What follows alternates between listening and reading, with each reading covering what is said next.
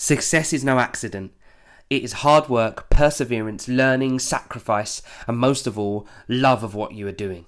What do you do and do you love what you do? Because if you don't, it is going to be that much harder. So try and see the opportunity in the thing that you love to do. Because when you love to do it, everything becomes a little less of a chore.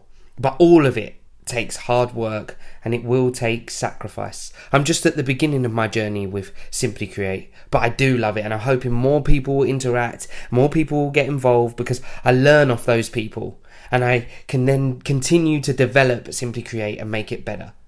So find that thing that you love and go for it. Persevere if you want to be successful.